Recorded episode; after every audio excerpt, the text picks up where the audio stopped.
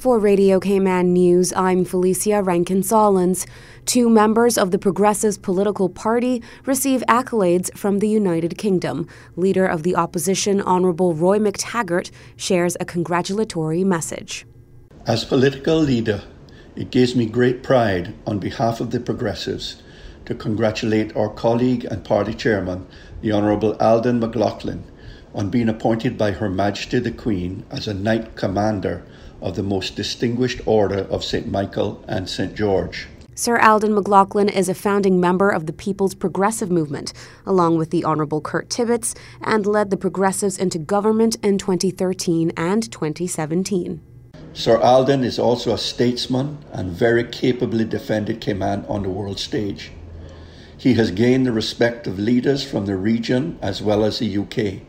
He is one of a few Caribbean leaders who have been invited to speak at Chatham House in London and to have appeared on the BBC's Hard Talk television programme. He made us all proud of his defence of Cayman then, and this he continued to do over both terms as Premier. Honourable Roy McTaggart continues by recognising the achievement of Miss Lucille Seymour, who was awarded Member of the Order of the British Empire. I also acknowledge the award of the MBE to Miss Lucille Seymour, Ms. Seymour, a previous recipient of the British Empire Medal, is a distinguished former civil servant, parliamentarian, and founding member of the Progressives. She was also very instrumental in the growth of the party over the decades. Honourable Roy McTaggart. A new year and a renewed focus on sustainability and climate resiliency. Radio Cayman's Carsley Fuller has more. When taking up the mantle of Premier of the Cayman Islands in May 2021, the Honorable Wayne Panton made it clear that environmental concerns would be at the forefront of his government, going so far as to take on the role of Minister for Sustainability and Climate Resiliency, a new ministry created by the PACT government. He says that focus will continue in the upcoming two financial years. It is our government's intention to provide an increased emphasis on getting the Cayman Islands prepared with a focus on climate resiliency as part of our overall sustainability agenda. To that end, our government has established and funded the new Ministry of Sustainability and Climate resiliency to help us deliver change in these important focus areas. Mr. Panton spoke with a sense of urgency as he updated MPs on Cabinet's approval of a supplemental appropriation made to the 2020 budget for the creation of this important ministry. The approved budget could not possibly have anticipated or reflected any post election changes. As a new ministry, which, is, which was created some 18 months into the 24 month budget period, there were no funds appropriated in the current budget to support the new ministry, Mr. Speaker. Mr. Panton says while the ministry is using some shared core resources in the areas of finance, human resources, and communications, there will still be a need for dedicated policy staff and additional finance and administrative support. The proposed staff complement of the ministry will include a chief officer and deputy chief officer, five policy staff, two additional finance staff, and one administrative role. The chief officer and three of the policy staff were transferred from other ministries and portfolios, and recruitment is underway for the other roles. For last year's budget, Cabinet authorized $849,000 for supporting the new Ministry for Policy Administration, along with an equity injection for equipment purchases of $20,000. For the new 2022 and 2023 budgets, 3.4 million was earmarked for this year, 3.5 million for next year for policy advice to the ministry. Reporting for Radio Cayman News, I'm Carsley Fuller.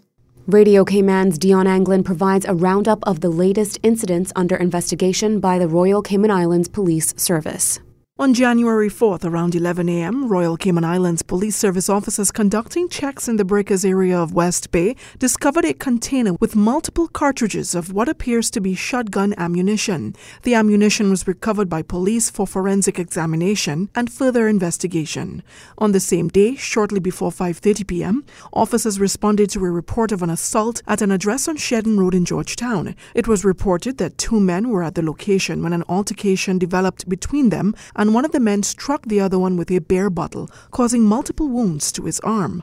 Officers attended the location and spoke to the men, both of whom appeared to be intoxicated. One of the men, aged 72 of West Bay, was arrested on suspicion of assault causing grievous bodily harm. He was subsequently granted bail pending further investigation. Shortly before 12:20 a.m. on Monday, January 3rd, a serious assault took place in the parking lot of the Strand complex on West Bay Road. It was reported that two men had been in a vehicle at the location when they were approached by two other men who made homophobic remarks towards them. The men who made the remarks subsequently assaulted the first two men, kicking and punching them repeatedly. Both men received what appeared to be non life threatening injuries, with one of the men having a broken nose. Reporting for Radio Cayman News, I'm Dion Anglin. A second man, age 51 of West Bay, has been arrested in relation to an aggravated burglary and wounding incident. The man was subsequently granted bail. Another man, age 24 of West Bay, who was arrested on suspicion of wounding in relation to the same incident, has also been bailed with conditions. The arrests stem from a disturbance reported December 31st, shortly before midnight at a Flute Lane West Bay residence. It was reported to officers that a dark truck arrived at the residence where a gathering was taking taking place, with a number of people exiting the vehicle wielding machetes and an altercation ensued.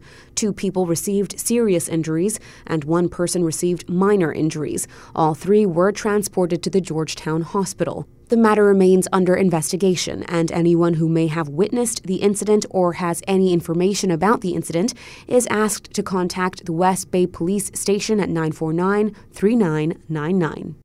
Interim Chief Medical Officer Dr. Autilia Newton reports 211 new cases of COVID 19, 19 in travelers, and 192 from the community on Wednesday, January 5th.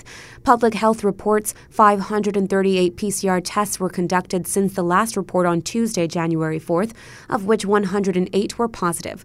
103 positive lateral flow tests were also reported during this period. There have been 89 confirmed cases of the Omicron variant in the Cayman Islands to date. Meanwhile, the number of probable Omicron cases reached 527 on Wednesday, January 5th. The total number of cases recorded in the Cayman Islands since the start of the pandemic stood at 9,720 at the same time. In addition, four COVID 19 patients were hospitalized in the Cayman Islands as of midnight on Wednesday, January 5th. There were no new admissions during this period. There were 22 new cases found in the sister islands.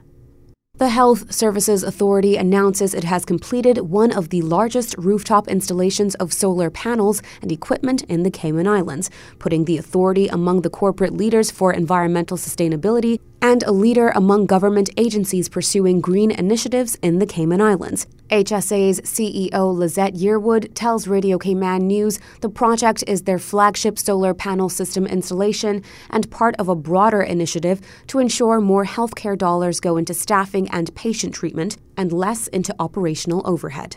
Our efforts in 2021 included a full replacement of windows that were decades old to improve thermal protection replacement of an old chiller system to high efficiency equipment, and the replacement of light bulbs across the main campus with more energy efficient LEDs.